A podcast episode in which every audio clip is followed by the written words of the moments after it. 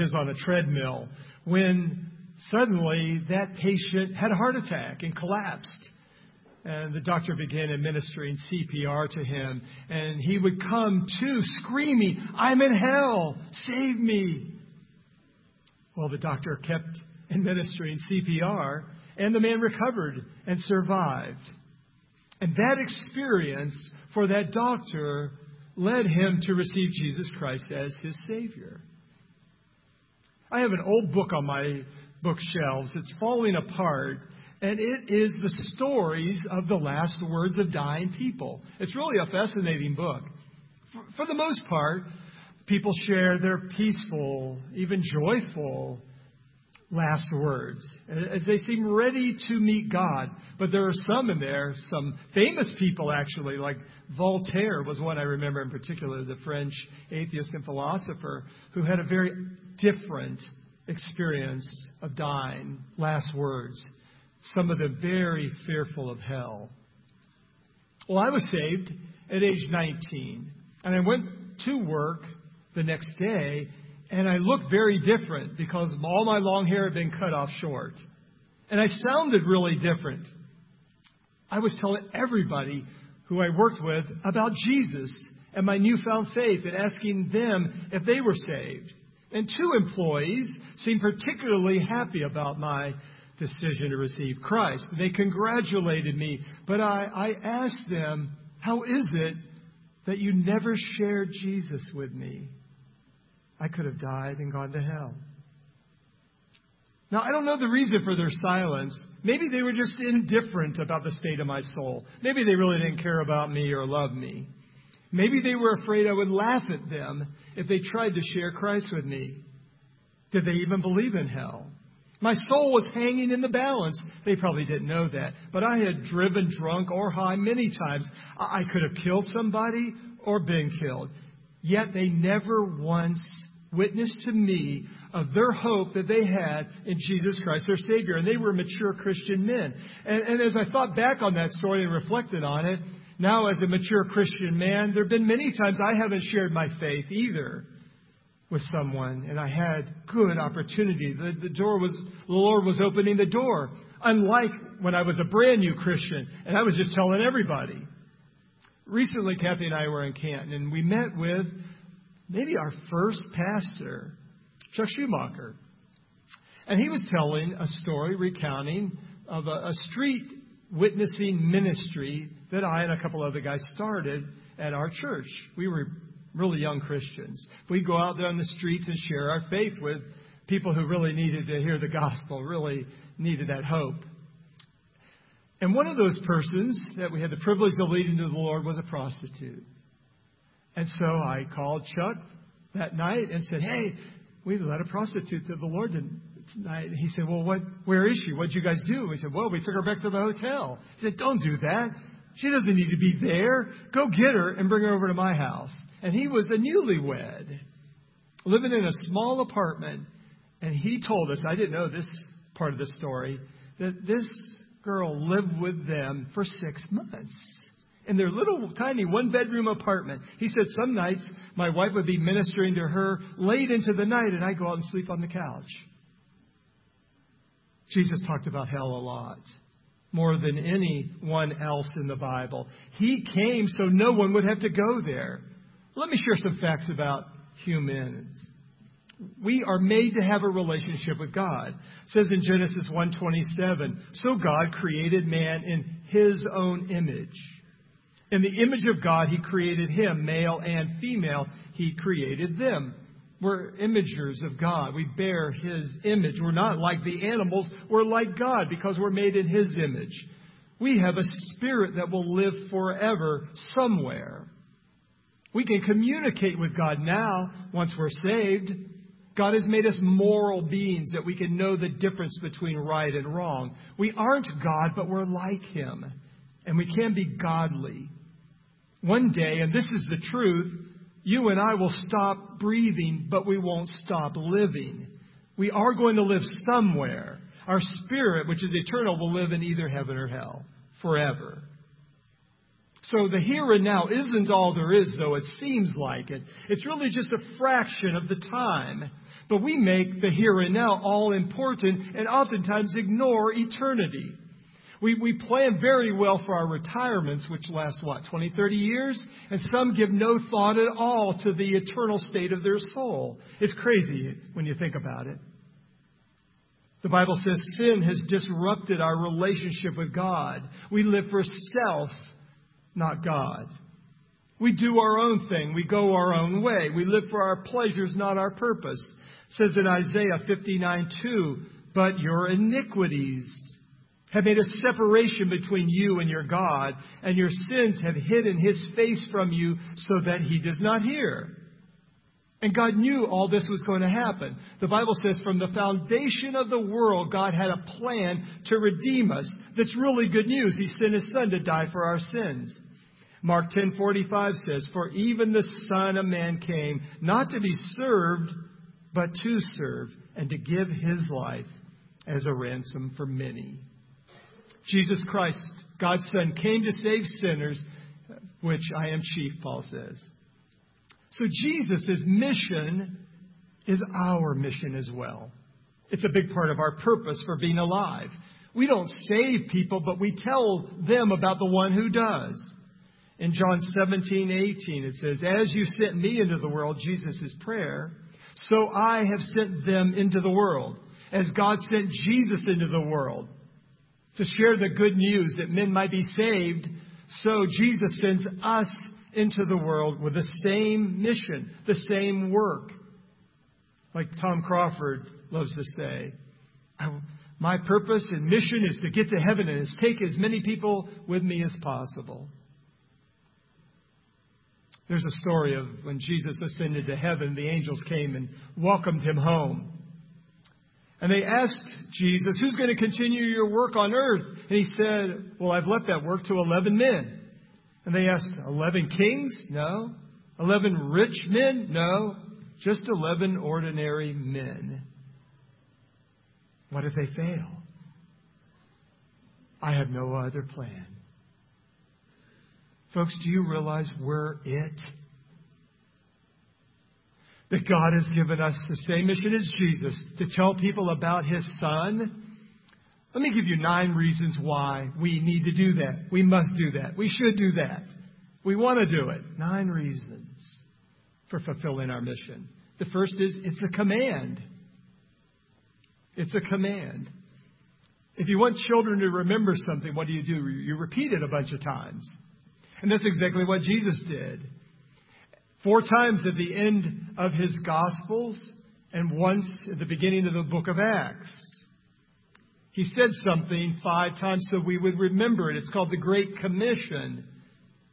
And it, here's one of those accounts, the end of Matthew's Gospel. Go, therefore, and make disciples of all the nations, baptizing them in the name of the Father and of the Son and of the Holy Spirit, teaching them to observe all that I have commanded you. And behold, I am with you always to the end of the age. So Jesus was given authority, and now he's given us that authority to reclaim the nations. Jesus says to us, Do this because it's very important to me. But the truth be told, for many Christians, it's rather the great omission. We've never shared our faith with anyone. Either we're going to obey Jesus' command or we're not. I admire those who served during the golden era mission, says one forsaking all, sojourning to far off continents, braving insect infested jungles, risking life and limb to spread the word of God. Maybe we could go witness to the new neighbor down the street. I don't know. Looks like rain. Second reason is my responsibility. It's my responsibility. As a new Christian, I, was reading through God's Word, reading through the whole Bible. And I felt like, and this was a new experience for me, not having the Spirit of God in me before, but I was prompted to look up a scripture. I felt like a scripture was just in my mind and that I should look it up. And it was Ezekiel chapter 3. I had never read the book of Ezekiel before or this passage, but I was reading through some verses in Ezekiel 3 just came alive to me, and I knew this is what the Lord was prompting me to read. Uh, those verses are up on the screen. If I say to the wicked, You shall surely die, and you give him no warning, nor speak to warn the wicked from his wicked way in order to save his life. That wicked person shall die for his iniquity, but his blood I will require at your hand.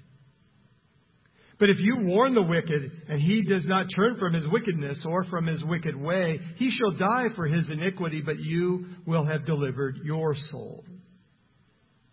Again, if a righteous person turns from his righteousness and commits injustice, and I lay a stumbling block before him, he shall die. Because you have not warned him, he shall die for his sin, and his righteous deeds that he has done shall not be remembered, but his blood I will require at your hand. But if you warn the righteous person not to sin, and he does not sin, he shall surely live, because he took warning, and you will have delivered your soul. That was a serious word from God to me. If I don't warn the unbeliever, then I'm responsible. Me. I can't ignore them. I can't shut them off on somebody else. They're not somebody else's problem or responsibility. They're mine. I must share. I'm convinced the main reason God doesn't take us to heaven right after we get saved, wouldn't that be grand, is to witness to others. Because we can fellowship in heaven, we can fellowship here, we can read the word here, we can pray here, we can pray there, but witnessing to unbelievers, we can't do that in heaven, but we can do that here. That's why he leaves us. Thirdly, it's a privilege. It's a privilege. Paul says in 2 Corinthians 5:20, "Therefore we are ambassadors for Christ, God making his appeal through us." We implore you on behalf of Christ, be reconciled to God. Imagine being an ambassador to another country. What a high honor that you represent the United States of America in that country. But that doesn't compare to be an ambassador for Christ. The Bible says our citizenship is in heaven. We're citizens of heaven. So we're on earth for a purpose to fulfill our mission here. That is to share the love of God through Christ in word and deed. We represent Christ and his kingdom here and now. Here's a fourth reason I share out of gratitude. I share this good news out of gratitude because God has done so much for me. Listen to what he's done in Ephesians 2. Remember that you were, at that time, separated from Christ, yeah, alienated from the commonwealth of Israel, and strangers to the covenants of promise. That's true. Having no hope, and without God in the world. That was me before I was saved. But now, in Christ Jesus, you who were once far off have been brought near by the blood of Christ. I had no hope. I was destined for hell. Then I heard such good news, and you did too, and you responded. Think of it. If you had the cure for cancer, wouldn't you share that far and wide? We have a better message eternal life. And because God loves everyone, I must too. So I share out of gratitude as a thank you to God for all you've done for me. Here's a fifth reason I know people need Jesus, I know people need Christ. They're hopelessly lost as that passage we just read says. It says in Acts 4:12, "And there is salvation in no one else, for there is no other name under heaven given among men by which we must be saved." Christ is the only way to the Father, not religion, but a relationship. Christ is exclusive. We see that here. Just as there's only one sequence of numbers that I can put on my phone and dial it to reach home, to reach my wife, there's only one sequence of letters that can reach God, and that's Jesus, J E S U S. Only He connects you to God. That's the truth. We don't have to apologize about that. Even if someone says, well, you're narrow minded, you think He's the only way. He is the only way. Number six, God wants everyone to be saved.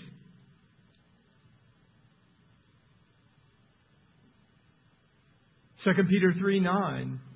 The Lord is not slow to fulfill his promise, as some count slowness, but is patient toward you, not wishing that any should perish, but that all should reach repentance. And that includes people you don't like. Maybe the Muslims, the LGBTQ community. Name the group, name the person. God loves them supremely, and so must we. We don't have to try to convince them, win the arguments, to pull them over to our side. Just love them by serving them and share your story. It's the Holy Spirit's job to convict them and to reveal Christ to them, and He will. A seventh reason is I will be rewarded.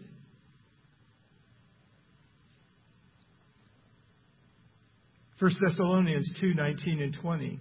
For what is our hope or joy or crown of boasting before our Lord Jesus at his coming? Is it not you? For you are our glory and joy.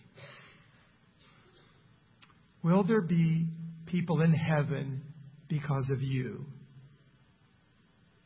Will anyone come up to you in heaven someday and say, Thank you for sharing the good news of the gospel with me? Or will no one come up to you in heaven?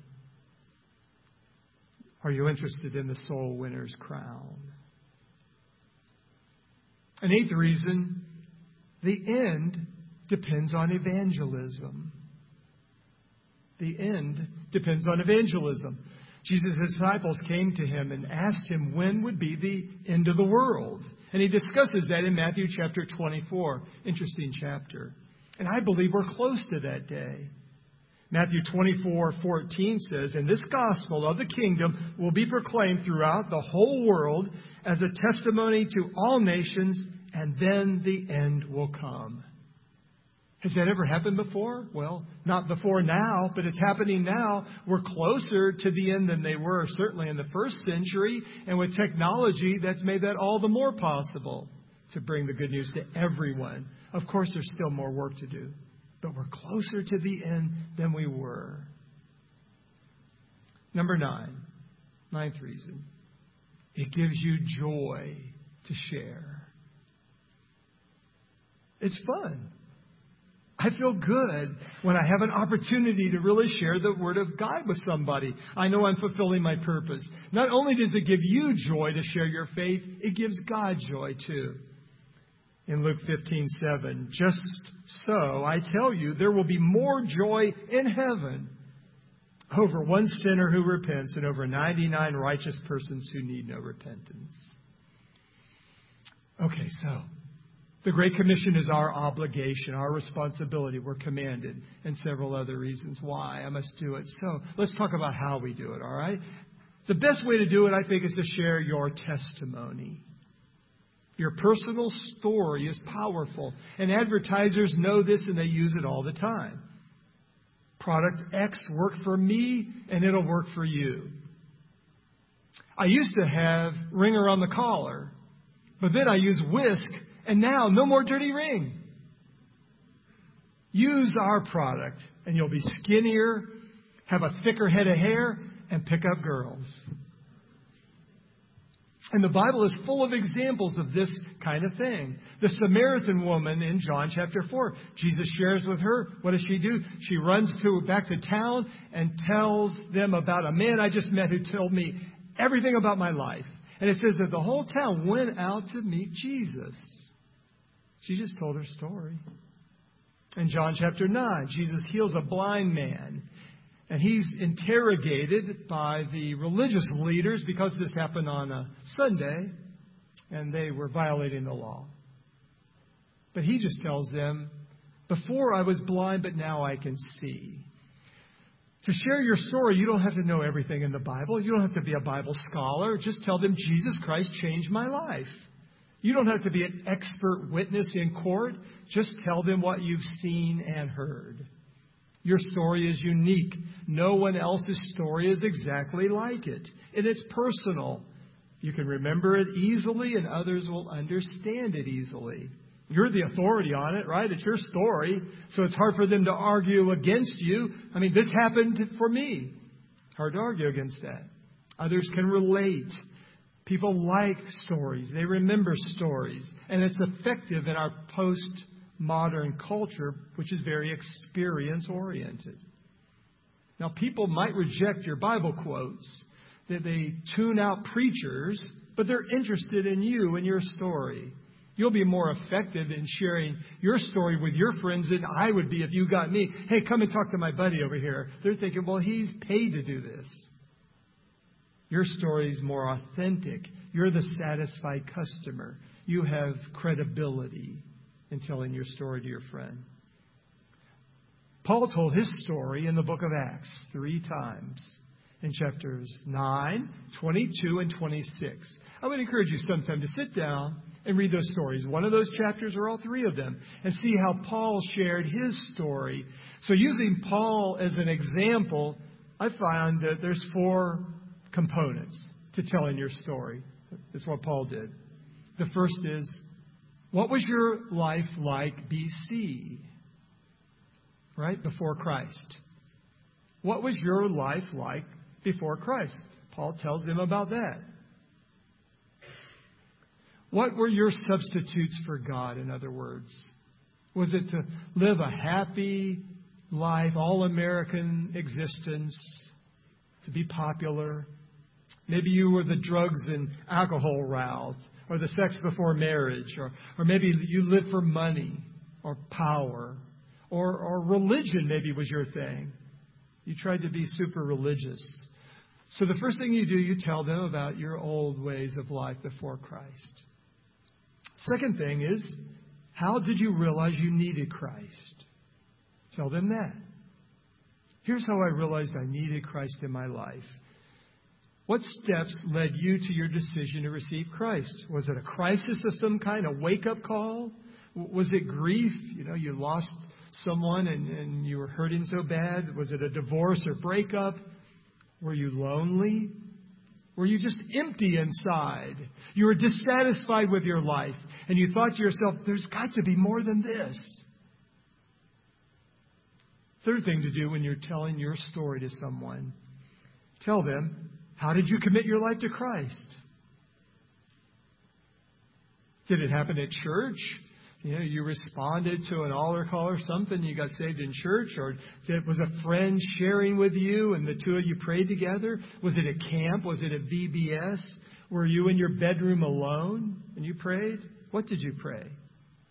You don't wake up one morning and realize, oh, I'm a Christian now. Or I've been a Christian since birth. There is a moment of awareness or decision where you cross the line. For a woman, there's a moment when she conceives and she's pregnant. She wasn't pregnant before that moment. Now she is. You can't be kind of pregnant. Either you are or you aren't. You can't be kind of a Christian. Either you are or you're not. So, what led you to a point of commitment where you were transferred from the kingdom of darkness to the kingdom of light? Fourth thing you share when you're telling your testimony is what difference has Christ made in your life? What difference has Christ made in your life? What, what's the benefits to being a Christian? How did He change your life in a positive manner? How is it deeper? How is it more joyful? How is it more hopeful, more purposeful now? How has He changed your character, made you a better person?